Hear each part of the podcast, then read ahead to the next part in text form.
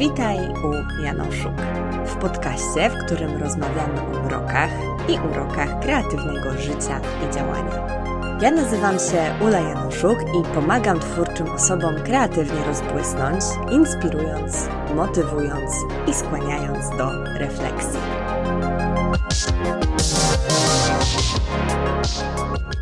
Dziś witam się z Wami w wyjątkowym dla mnie odcinku, bo wierzcie lub nie, ale mimo tego, że do pisania siadałam w ciągu ostatnich miesięcy z niesamowitą wytrwałością, z dużym poświęceniem, z dużą motywacją, to jakoś nie wyobrażałam sobie, nie myślałam sobie o tym momencie, w którym moja powieść, przynajmniej jej pierwszy szkic, będzie skończona.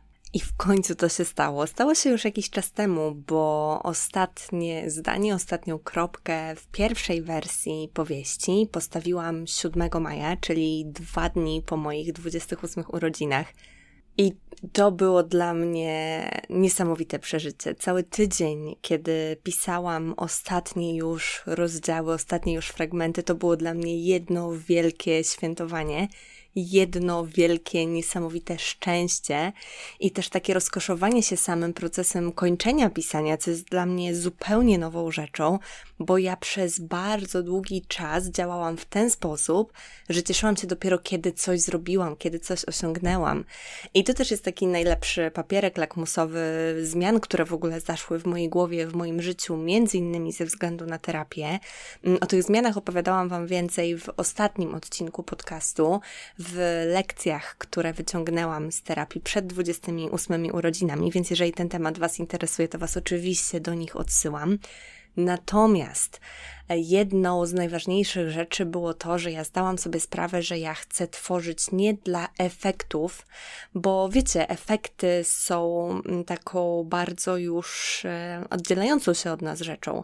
Mm, kiedy skończymy coś pisać, kiedy coś opublikujemy, kiedy to jest już oddane dla świata, dla innych ludzi, wówczas to przestaje być takim mm, naszym wyłącznie skarbem, taką naszą rzeczą, tym, z czego my możemy czerpać e, satysfakcję. Oczywiście też z sukcesów recenzji, nie wiem, odbioru. Oczywiście, że możemy czerpać satysfakcję, ale właśnie to stanowi dla mnie tą największą różnicę, że ja zdałam sobie sprawę z tego, że ja po prostu uwielbiam tworzyć, a nie mieć coś stworzone.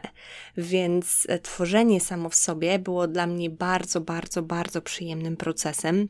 I właśnie w trakcie tworzenia, w trakcie pisania zdałam sobie sprawę z tego, e, że w momencie, kiedy pomyślałam o tym, że fajnie by było już mieć napisaną tę powieść, to tak się trochę na dłużej zatrzymałam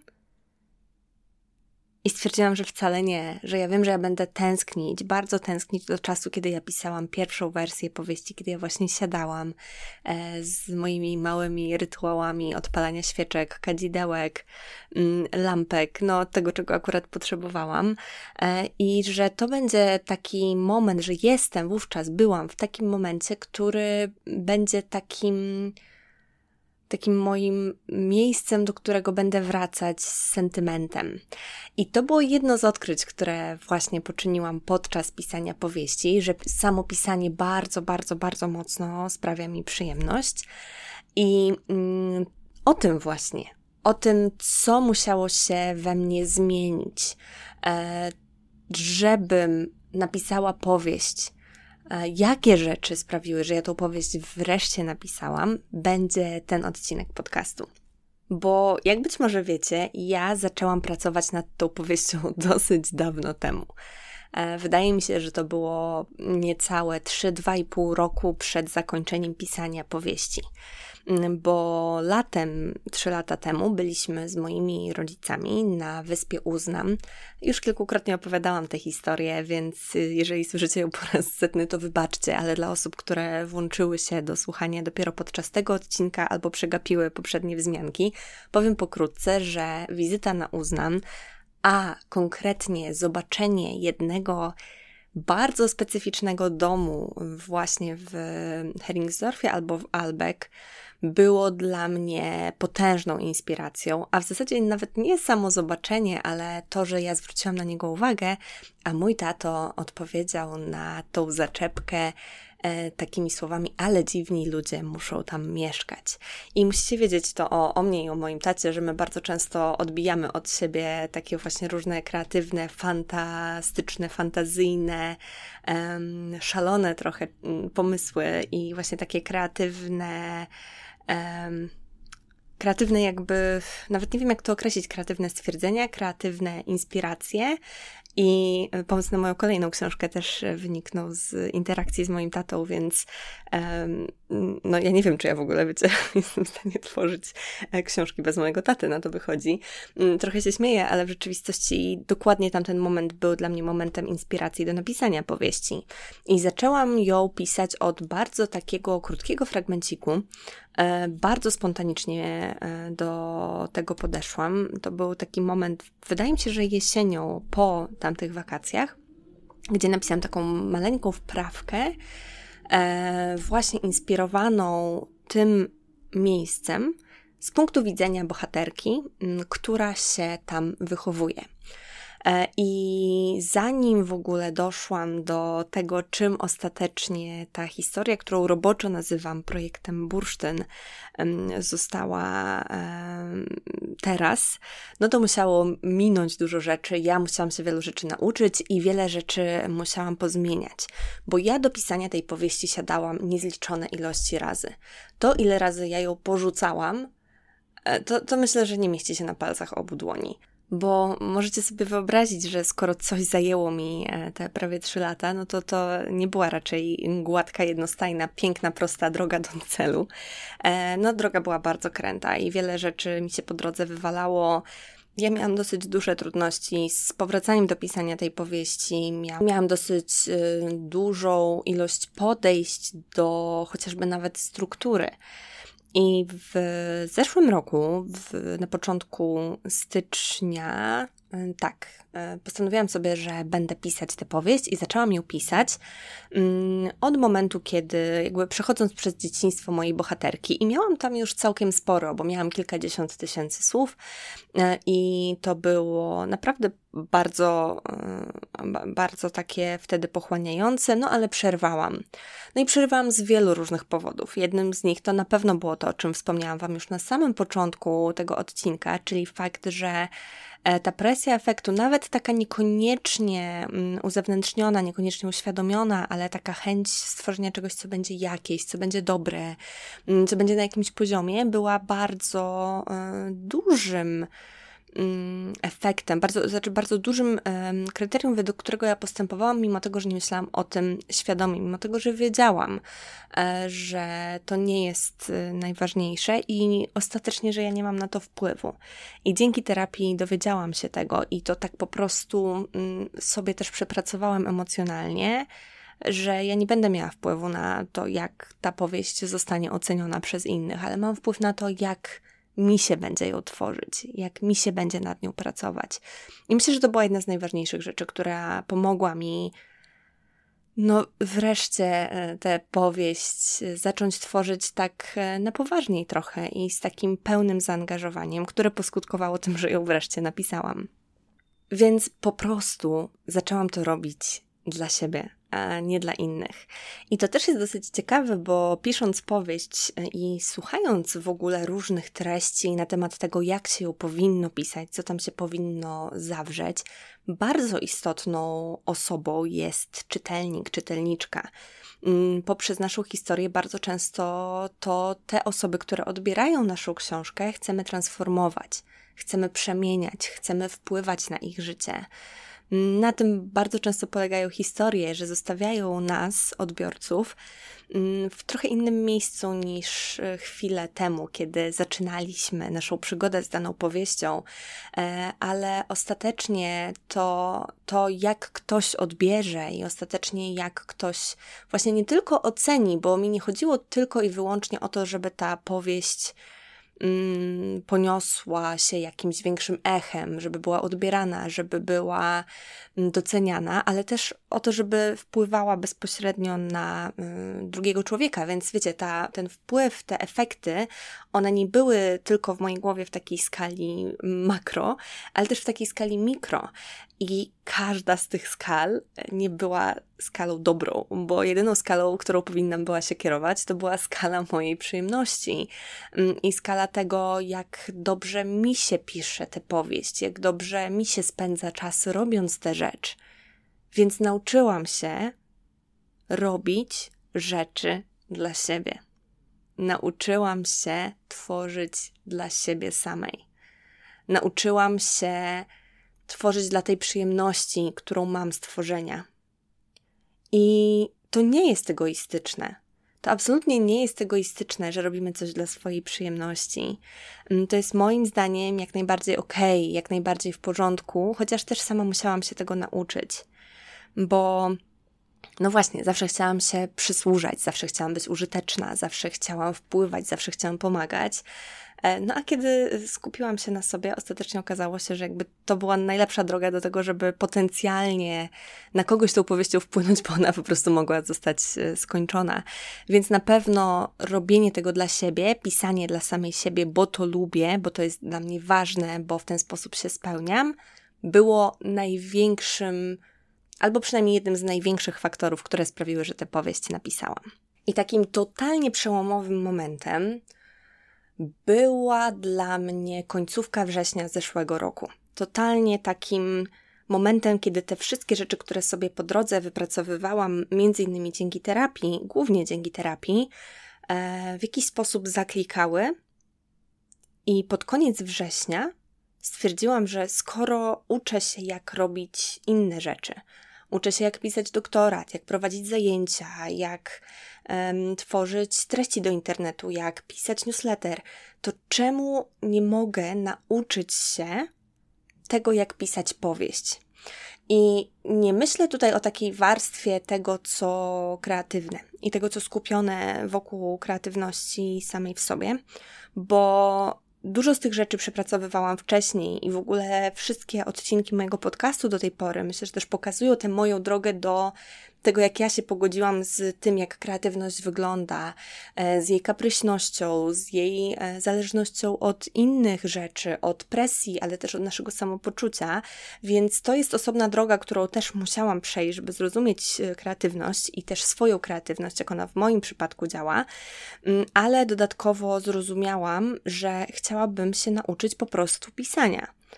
I był we mnie pewnego rodzaju dysonans, bo wiecie, e, pisanie według schematu, e, które, który jest jakoś tam powiedzmy powszechnie stosowany, używany, promowany, czyli schematu struktury trzyaktowej, było dla mnie na początku po prostu odrzucające. To było dla mnie coś takiego, z czym ja nie chciałam mieć nic do czynienia, bo oczywiście ciążyła gdzieś tam we mnie presja, E, na to, żeby to, co stworzę, było wyjątkowe i żeby to nie podlegało jakimkolwiek schematom i strukturom najlepiej, żeby było wywrotowe i nie wiadomo jakie. E, ale kiedy zaczęłam zgłębiać się w ten temat, bo mimo przeciwności stwierdziłam, dobra, zobaczę, co mi szkodzi, nie? E, I zaczęłam e, słuchać, oglądać treści Abby Emmons na mm, YouTubie i to właśnie dzięki niej i też dzięki książce e, Tomasza Węckiego, jeżeli dobrze odmieniam nazwisko, jak napisać powieść, ja te struktury poznałam.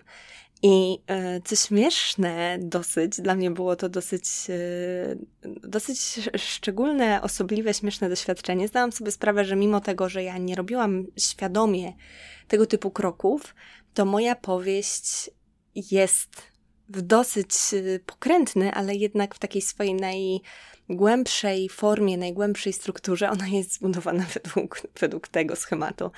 E, bo wiecie, to też jest tak, że opowieści rządzą się swoimi prawami. E, cały storytelling o tym mówi, ale opowieści w bardzo taki konkretny sposób mają siłę wpływania i transformowania człowieka i mogą w konkretny sposób, e, jak najlepiej, e, że konkretny sposób opowiadania wpływa na naszą psychologię i jak najlepiej, najskuteczniej też wpływa na transformację.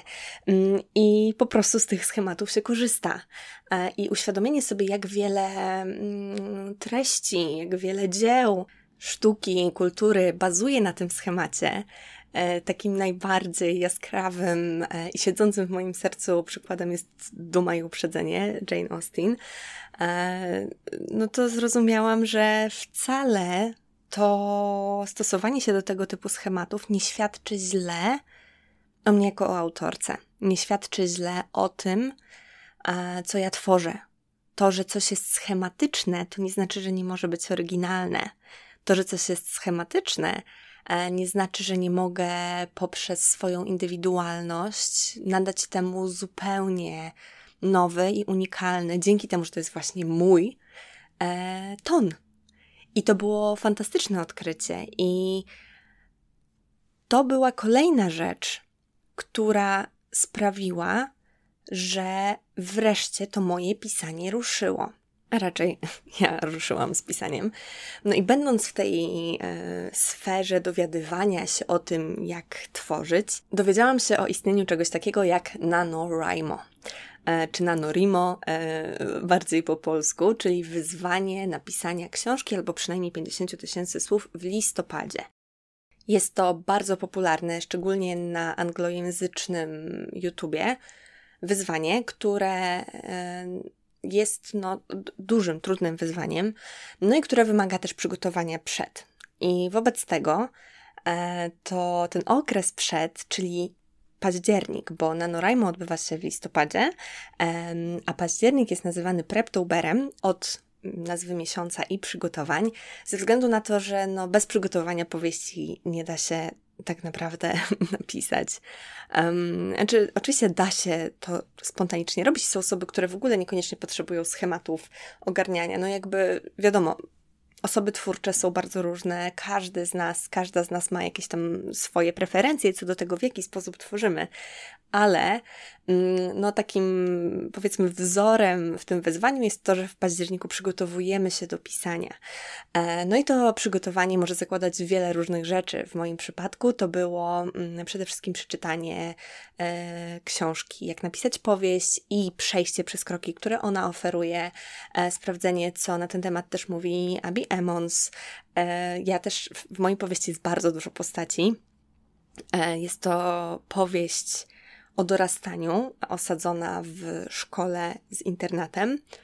I bardzo chciałam, żeby to nie była tylko opowieść o jednej osobie, chociaż jest pisana z perspektywy głównej bohaterki, to bardzo chciałam, żeby ona była, mm, zawierała też po prostu autentyczne, autentyczne w moim rozumieniu, wynikające z mojego doświadczenia, relacje z postaciami, które się tam będą pojawiały, więc tych postaci było naprawdę zajebiście dużo.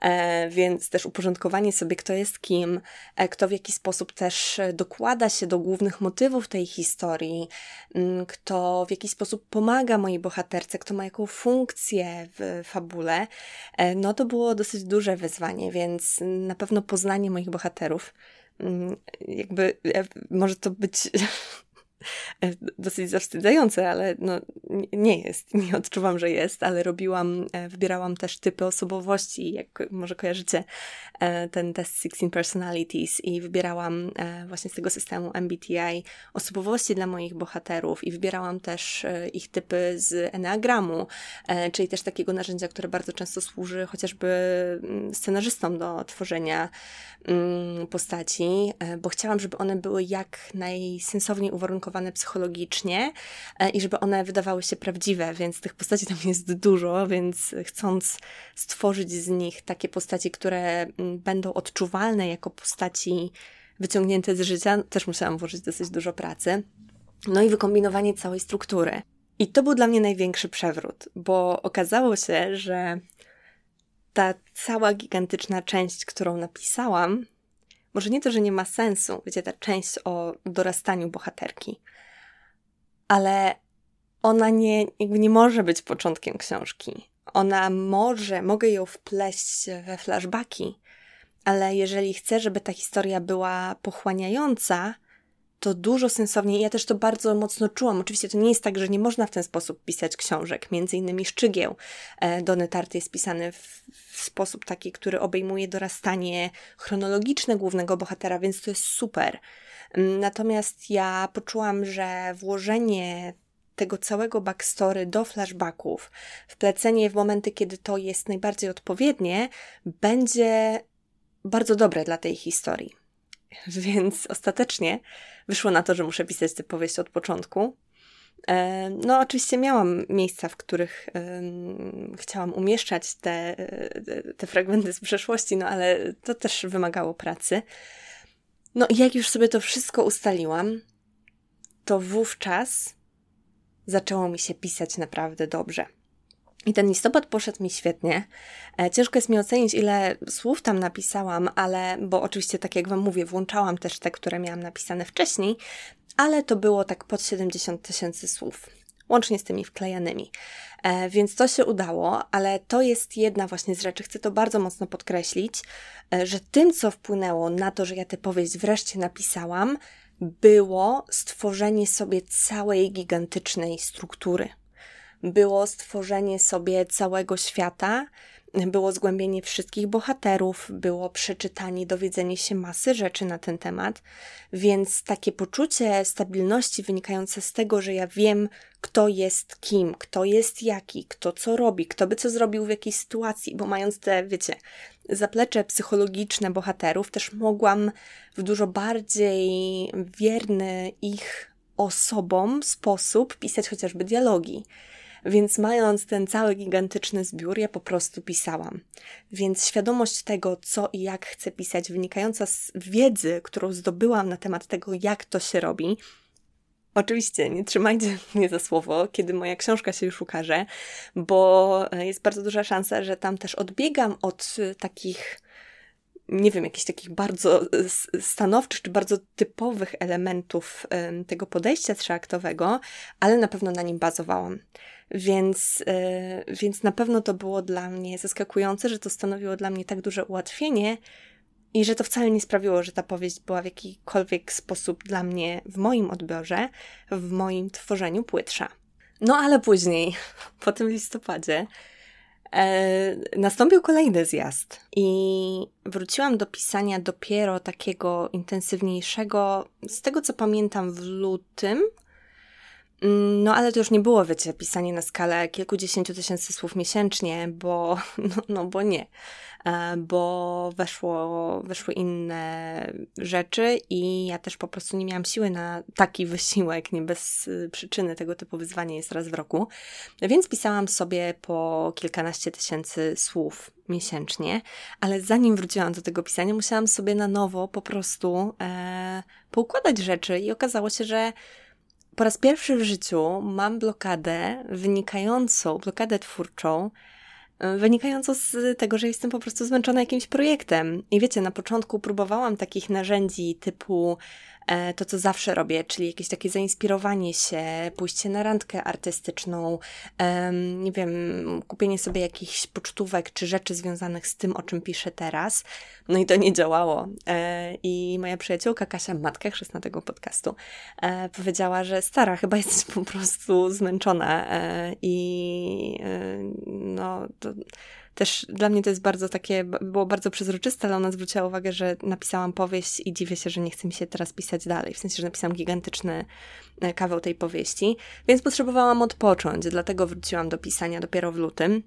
Ale jak już wróciłam, e, no to już poszło, to już e, zaczęło mi się udawać e, pisać regularnie.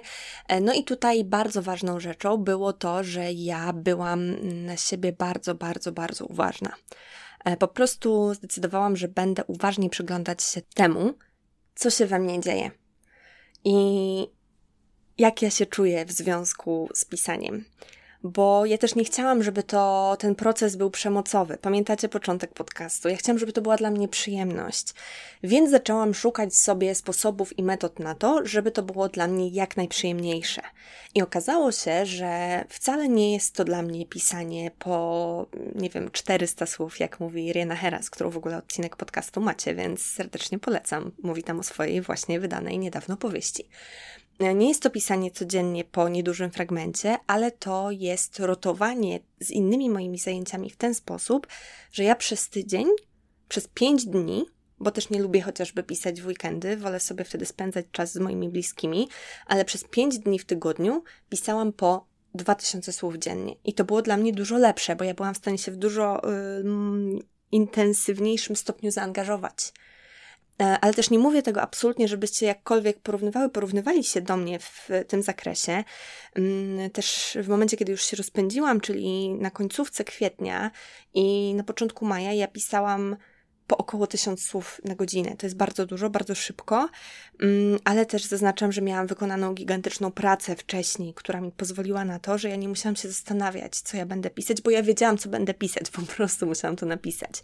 W strukturze już to wszystko miałam poustawiane, e, więc było to naprawdę, naprawdę szybkie tempo, e, ale e, dużo lepiej mi się pracowało w ten sposób, że zanurzałam się w to. Więc na pewno to, co mi bardzo pomogło w napisaniu powieści, to bycie uważną na siebie. I rzecz, o której Wam wspominałam w ostatnim odcinku też, czyli właśnie z lekcjami, które wyciągnęłam z, z terapii przed 28 urodzinami, to jest to, że ja e, zaakceptowałam też fakt, że prawie jest ok, że prawie nie robi wielkiej różnicy, że przestałam wierzyć we wszystko albo nic, Czyli w momencie, kiedy ustalałam sobie cel na dany miesiąc 20 tysięcy słów, ale z różnych powodów nie byłam w stanie do tego limitu dobić i zatrzymywałam się przy jakichś, nie wiem, 18 tysiącach, to zamiast cisnąć się, żeby napisać jeszcze te 2000 słów, które by były słowami dużo gorszej jakości, byłyby dużo słabsze, ale też po prostu ich pisanie nie sprawiałoby mi przyjemności, ja rezygnowałam nie spełniałam swoich celów, nie spełniałam swoich wymagań, nie spełniałam tych powiedzmy w cudzysłowie składanych sobie obietnic, ale też uważam, że to nie do końca były obietnice, to były jakieś wyznaczniki, do których chciałam dążyć, ale które ostatecznie wcale o niczym nie świadczyły, bo w momencie, kiedy ja się skupiałam na tym, ile miałam napisać, to ja zapominałam, ile ja już napisałam. Że nie pamiętam kiedy ja w miesiącu napisałam 18 tysięcy słów przed tym, kiedy, przed tym gigantycznym wyzwaniem, powiedzmy, że to jest naprawdę dużo i że ja naprawdę zbliżyłam się bardzo mocno do napisania powieści poprzez te 18 tysięcy. Więc po prostu zaakceptowałam to prawie i robiłam sobie te wyznaczniki, te cele dalej, ale kiedy nie czułam, że one są w zgodzie ze mną, to decydowałam się na to, żeby po prostu ich nie spełniać. Ale żeby się skupiać w dalszym ciągu na tym, co mam, a nie na tym, czego nie mam. I myślę, że to było przyczyną tego, że ja tak intensywnie świętowałam e, tuż przed ukończeniem powieści, że ja wiedziałam, że ja już mam prawie całą powieść i wiedziałam, że to prawie jest, jest niesamowite, że jest czymś zajebiście ważnym, że, że to jest to, że to na to prawie składają się wszystkie te momenty, moje przeszłe momenty pisania, że to są te długie godziny pisania.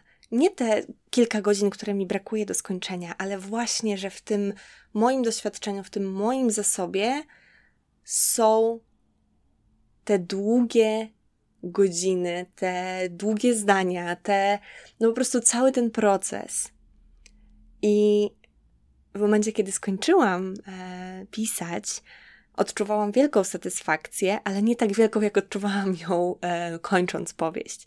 I to też tym bardziej pokazuje kolejną rzecz, o której Was uczę i o której opowiadam od zamierzchłych czasów, czyli skupienie się na procesie, nie efekcie. I mimo tego, że ja o tym opowiadałam, to nadal nie było coś takiego, co przychodziło mi z łatwością. Ale wreszcie się przestawiłam i to był dla mnie, to był dla mnie gigantyczny sukces że ja nie skupiałam się na tym efekcie, na tym, co przyjdzie, na tym, co będzie zakończone, ale właśnie na tym procesie, jaką radość sprawia mi sam proces. Więc to była też jedna z najważniejszych zmian, które rzeczywiście we mnie zaszły, a nie tylko w takim, wiecie, deklaratywnym stopniu. Nie tylko poprzez to, że ja coś oświadczyłam, że tak jest, ale że ja rzeczywiście to czułam. I na pewno tutaj też wielkie e, znaczenie miała w tym terapia. Więc e, tak, to są te rzeczy, które pomogły mi wreszcie napisać powieść. Po jej napisaniu byłam dosyć smutna, że ten etap się skończył. Już jest ze mną lepiej. Jesienią wracam do skracania tych 160 tysięcy słów do jakichś 89. Życzcie mi powodzenia, bo to jeszcze oczywiście nie koniec y, pracy, nie koniec tego y, procesu twórczego wokół powieści, ale tak, teraz będzie on głównie polegał na usuwaniu, poprawianiu i zmienianiu. Natomiast podsumowując to, co pomogło mi wreszcie napisać powieść, no to przede wszystkim terapia i myślę, że bez terapii to by nie było możliwe, bo to jak wiele rzeczy, które siedziały we mnie jeszcze od dzieciństwa, sobie przepracowałam podczas terapii, e, to jest y, naprawdę nieocenione i to pomogło mi w ogóle, to, to zrewolucjonizowało to, jaką ja jestem osobą. E, więc na pewno terapia, na pewno to, że robiłam, e, pisałam dla siebie i robiłam to dla swojej przyjemności, a nie dla innych i nie dla wpływu, chociaż pośrednio to też będzie wynik, ale tak, to, że robiłam to dla siebie, to, że robiłam to dla swojej przyjemności. Fakt, że ustaliłam sobie, co dokładnie chcę robić, co dokładnie chcę pisać i bardzo szczegółowo to sobie rozpisałam i opracowałam, to, że byłam na siebie w tym procesie e, bardzo uważna i sprawdzałam, co jest dla mnie ok, a co jest dla mnie nie ok, to, że przestałam wierzyć we wszystko albo nic i zaakceptowałam prawie i niewypełnianie celów w stu procentach. I to, że naprawdę, naprawdę uwierzyłam w to, że proces jest ważniejszy niż efekt. I poczułam to też całą sobą.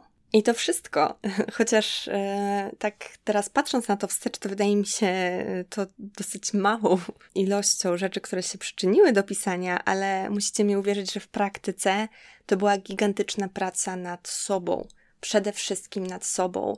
I myślę, że nigdy nie przestanę Wam powtarzać tego, że praca kreatywna to jest praca nad sobą, praca nad swoją głową bo przez to, że kreatywność ma swoje siedlisko w naszych mózgach e, i, i właśnie poprzez nie, poprzez tworzone w nich połączenia się realizuje, to bardzo często też rzeczy, które w tych naszych głowach siedzą, są w stanie tą kreatywność powstrzymywać.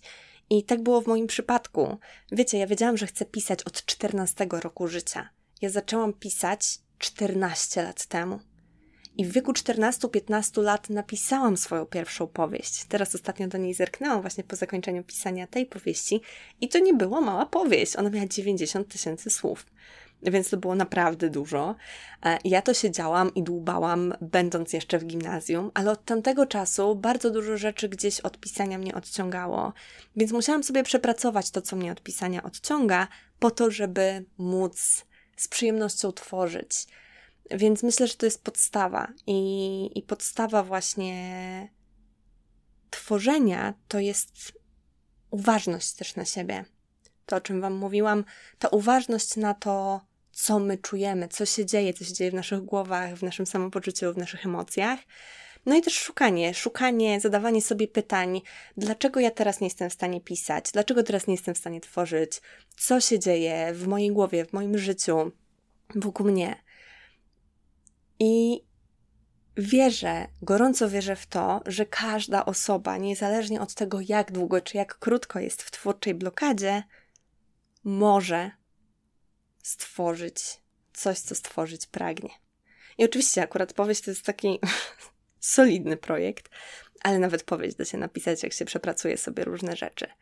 E, I jeżeli ten temat powieści Was interesuje, to bardzo zachęcam Was do zapisania się na Błyskleter. Link do zapisu macie w opisie, bo w najbliższym Błyskleterze, który wyjdzie w poniedziałek za półtora tygodnia od publikacji tego odcinka, to znaczy 17 lipca, Będę przedstawiać Wam mailowo, wizualnie też e, wszystkie statystyki e, tej powieści, wszystkie takie, wiecie, formalne aspekty, mm, więc opowiem Wam o niej na pewno więcej, niekoniecznie z fabuły, ale na pewno z procesu. Będą tam twarde dane, które zbiorę specjalnie na ten cel, więc jeżeli Was interesują takie aspekty pisania dokładnie co, ile, jak zajęło, to bardzo Was zachęcam do zapisu na Błyskleter i też w odpowiedzi na tego maila będziecie mogły mogli zadać mi pytania, na które odpowiem w zależności od ich ilości albo w osobnym mailu,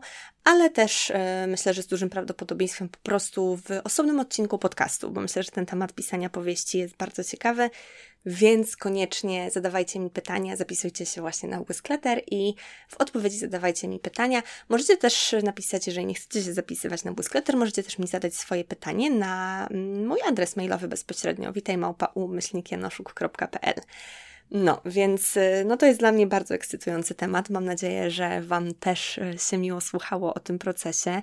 Mm, pamiętajcie, że nie miałam mm, tutaj na celu w żaden sposób Was zdołować czy podminować, ale też pokazać, że y, nawet osoba, która dużo mówiła o kreatywności, miała problemy z tym, żeby stworzyć to, o czego stworzeniu marzy, ale że da się to przepracować i da się dużo właśnie takich zmian często mindsetowych po prostu, oprócz tego, że też właśnie takiego, oprócz takiego gruntowanego, gruntownego przepracowania na przykład sobie też e, formalnych kwestii związanych, nie wiem, właśnie z techniką, strukturą, tego typu rzeczy, no to, że bardzo dużo wynika też z tego, co się dzieje w naszej głowie i z tego, jak podchodzimy do różnych rzeczy. Więc mam nadzieję, że to było dla Was niedołujące, a inspirujące.